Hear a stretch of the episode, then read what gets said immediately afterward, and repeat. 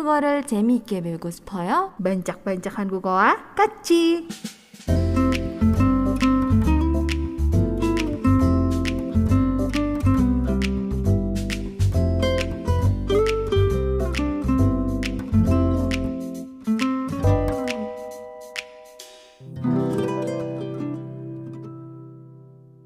Oke, sekarang saatnya untuk belajar, tapi hari ini aku nggak akan bahas uh, bahasa Korea karena nggak ada Junsi.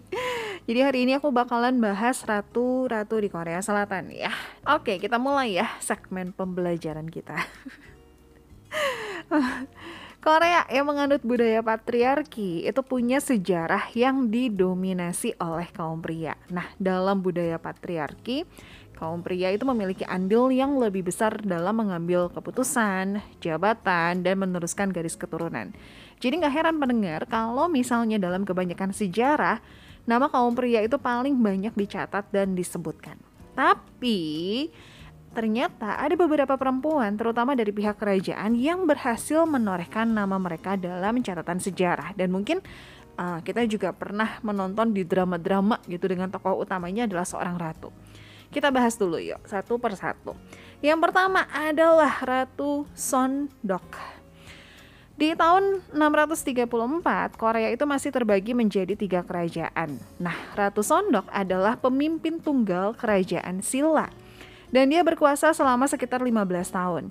Selama masa jabatannya, Kerajaan Silla kerap berselisih dengan Kerajaan Baekje. Walaupun demikian, Ratu Seondeok itu mampu mempertahankan kesatuan kerajaannya dan mendorong terbentuknya keseimbangan dan keharmonisan antar agama.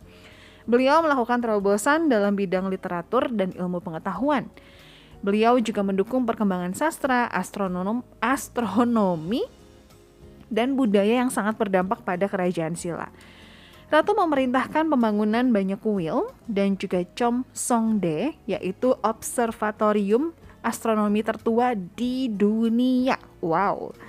Ratu Seondeok juga dikatakan memiliki kemampuan yang unik. Jadi beliau dapat memprediksi suatu kejadian sebelum hal tersebut terjadi, termasuk hari kematiannya. Jadi beliau mengumumkan pada hari abdinya bahwa dia akan meninggal dunia pada tanggal tujuh belas Januari enam ratus empat puluh tujuh.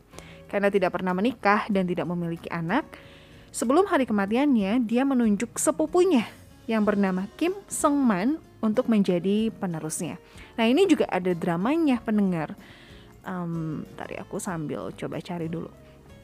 Ini tuh sempat di-mention uh, di beberapa variety show. Aku sendiri nggak nonton sebenarnya untuk dramanya.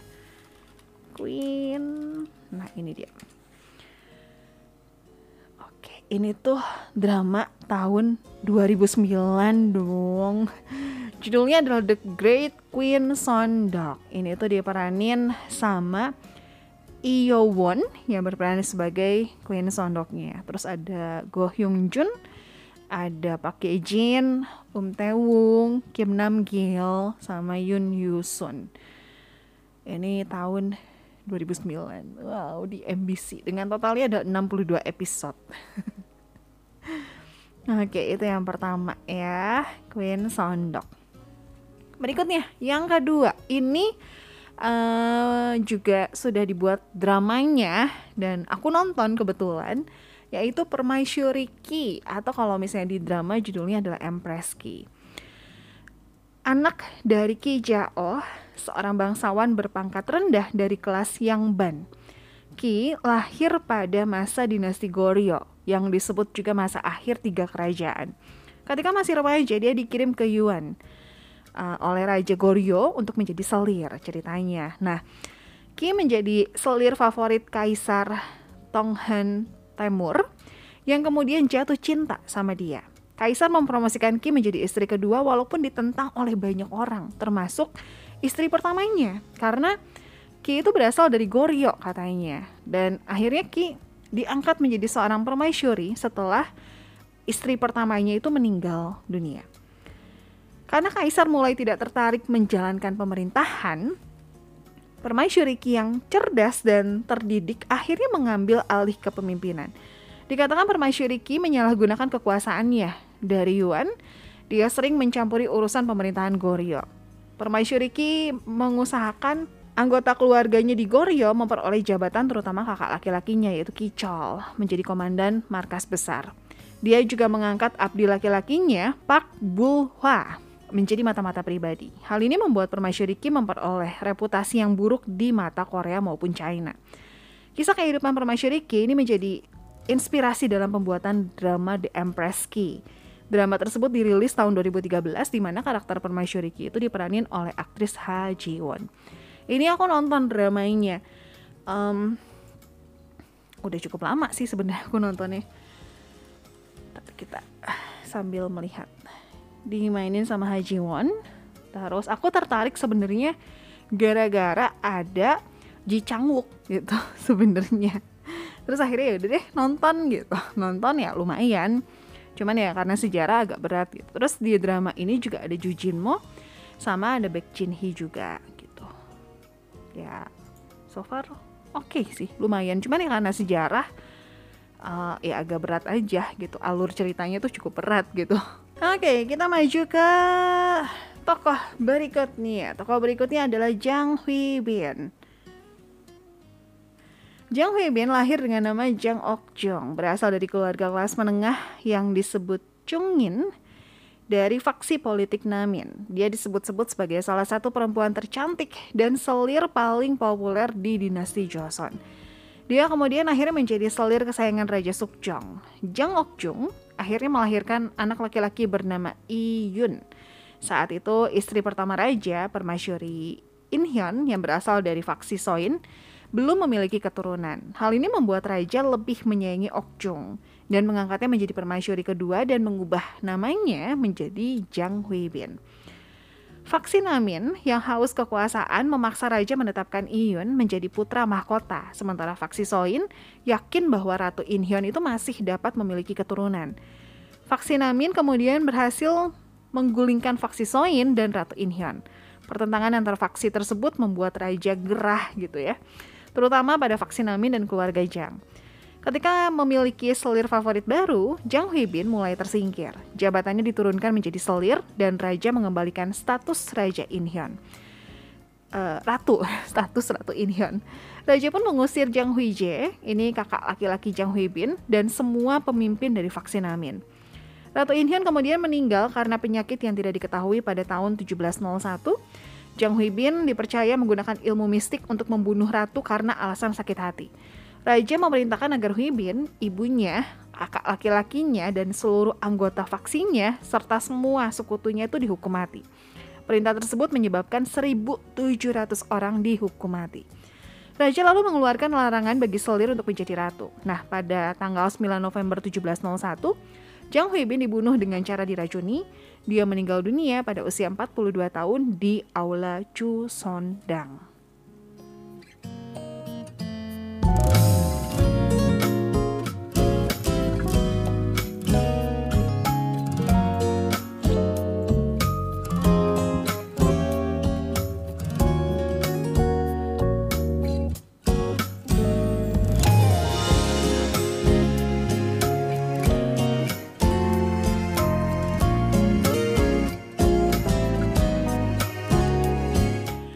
Nah, untuk uh, Jang Ok-jung ini juga sudah dijadikan uh, drama ya, Jang Hwi-bin atau Jang Ok-jung. Kalau untuk dramanya judulnya adalah Jang Ok-jung.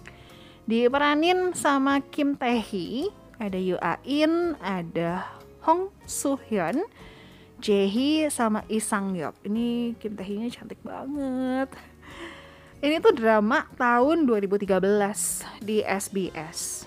Aku nggak nonton karena mungkin pada saat itu nggak terlalu nontonin drama Korea juga sih, terutama untuk drama-drama uh, kerajaan gini ya gitu. Jadi kalau misalnya kalian pengen nonton, uh, kalau mungkin baca sejarahnya kayaknya nggak gitu kebayang ya. Untuk yang nggak gitu suka baca buku, mungkin bisa pilih untuk nonton aja. Jang Ok-jung judulnya ya. Kalau sekarang mungkin harus harus agak usaha nyarinya karena ini film lama kan. Oke, okay, berikutnya ada Ratu Munjeong. Ratu Munjeong ini adalah permaisuri ketiga dari suaminya Raja Jungjong, Raja ke sebelas dinasti Joseon. Sosok ambisius ini menjadi ratu ketika Permaisuri meninggal karena komplikasi saat melahirkan Pangeran Injong. Ratu Munjeong melahirkan seorang anak laki-laki bernama Myeong, Myeongjong.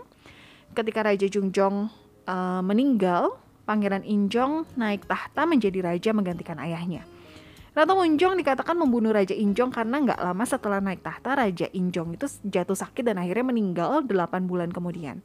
Ahli sejarah menduga Ratu Munjeong atau adik laki-lakinya yang bernama Yun Won Hyung itu meracuni Raja Injong karena ingin menjadikan Myeongjong yang berusia dua belas tahun sebagai raja baru. Raja Munjeong dika- dikatakan bercita-cita mengambil alih negara dan menjadi penguasa.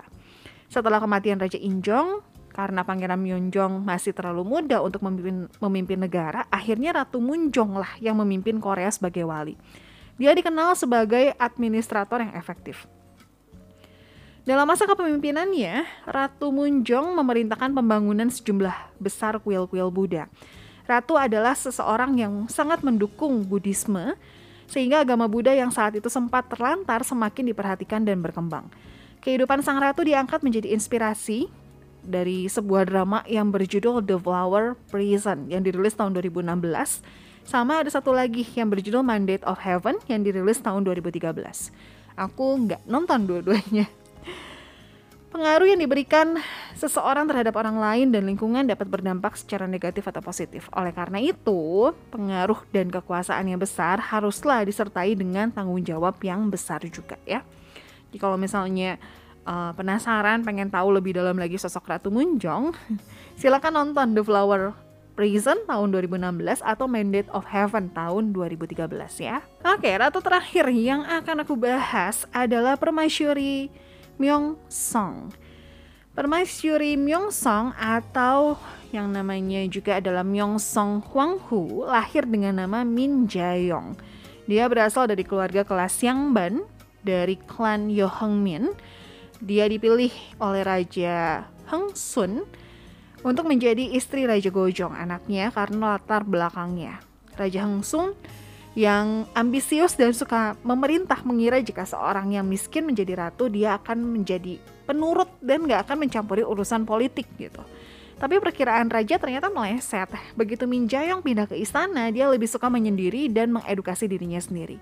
Ketika Raja Gojong naik tahta menjadi kaisar, dia pun menjadi permaisuri dengan nama Myeongseong. Sayangnya Raja Gojong itu gak benar-benar memerintah. Dia hanya menuruti perkataan ayahnya berpihak kepada Jepang yang diam-diam berniat menguasai Korea pada saat itu. Permaisuri Myeongseong menyadari niat Jepang dan memilih terlibat secara aktif dalam menjalankan pemerintahan, bahkan lebih banyak berperan dibandingkan suaminya. Demi membebaskan Korea dari pengaruh Jepang pada saat itu, dia meminta bantuan Rusia. Jepang menyadari hal ini dan menganggap Permaisuri Myeongseong menjadi penghalang dan berniat untuk menyingkirkannya. Pada tanggal delapan Oktober delapan belas sembilan puluh lima, Jepang menyerbu istana Gyeongbokgung, membunuh Permaisuri Myeongseong dengan pedang dan membakar mayatnya di halaman istana. Hal ini membuat Jepang dikecam oleh masyarakat internasional dan Korea sendiri. Sejak pembunuhan Permaisuri, sentimen anti-Jepang itu mulai muncul pada masyarakat Korea. Jepang semakin berkuasa dan Korea berada di bawah pendudukan Jepang hingga akhir Perang Dunia Kedua. Di Korea Selatan, perhatian masyarakat semakin meningkat terhadap profil kehidupannya yang berakhir dengan tragis. Kisah hidupnya diangkat dalam berbagai pertunjukan drama T V dan teater musikal serta novel-novel. Dia dianggap sebagai salah satu uh, salah seorang pahlawan wanita yang berperan penting dalam politik dan diplomasi untuk mempertahankan harga diri negara daripada campur tangan pihak asing.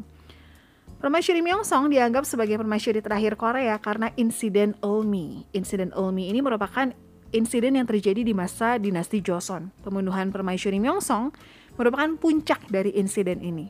Namun, peristiwa tersebut pun memicu munculnya serangkaian peristiwa tragis lainnya antara Korea dan Jepang. Salah satunya adalah sebuah peristiwa yang terjadi setelah kematian permaisuri, yaitu larangan gaya rambut top knot. Larangan memiliki rambut top knot diberlakukan Jepang terhadap laki-laki Korea. Gaya rambut top knot ini yang dalam bahasa Korea disebut Sangto, ini adalah gaya rambut laki-laki Korea di mana mereka memanjangkan rambut dan mengikatnya ke atas kepala. Sangto melambangkan harga diri dan kehormatan, memotongnya merupakan suatu hal yang memalukan. Raja Gojong adalah salah satu korban pertama yang rambutnya dipotong paksa oleh Jepang. Pembunuhan terhadap Ratu Min dan kewajiban memotong Sangto itu menimbulkan amarah dari rakyat Korea. Mereka kemudian membentuk kelompok-kelompok perlawanan dan mulai memberontak dan menolak kedatangan Jepang. Salah satu kelompok yang pertama kali terbentuk karena insiden ini adalah Eulmi Writers Army. Sayangnya, tidak adanya pemimpin yang dengan keras menentang Jepang sehingga mereka kekurangan dukungan. Dan kurangnya pengalaman kelompok pemberontak anti Jepang membuat usaha mereka tidak membuahkan hasil. Dinasti Joseon akhirnya e, berakhir dan Korea jatuh ke dalam kekuasaan Jepang hingga akhir Perang Dunia Kedua. Iya, itu sedikit tentang Permaisuri Myeongseong ya. Hari ini pembelajarannya cukup berat. Karena hari ini kita belajar, ya bisa dibilang belajar sejarah ya, belajar ratu-ratu. Uh, Kalau waktu itu kan, waktu aku siaran sendiri kita belajar soal raja-raja di Korea Selatan. Nah hari ini belajarnya soal ratu-ratu di Korea Selatan. Beberapa ratu yang berpengaruh, permaisuri-permaisuri yang berpengaruh dalam uh, sejarah Korea Selatan. Gitu. Beberapa sudah ada yang dijadikan drama, Uh, novel dan juga musical. Jadi kalau misalnya kamu suka sejarah dan pengen mendalami sejarah sejarah dari Korea Selatan, uh, kamu bisa baca bukunya ataupun nonton dramanya. Dan dramanya pun kayak contohnya Empress Ki yang udah aku tonton, lumayan seru gitu, lumayan uh, lumayan bisa tergambar lah seperti apa gitu kurang lebih ya.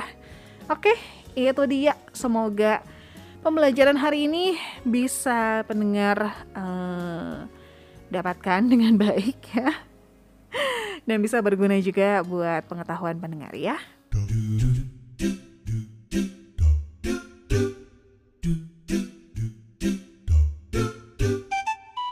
청취자 여러분, 감사합니다. 반짝반짝 한국어는 여기까지입니다. 야, 아이고.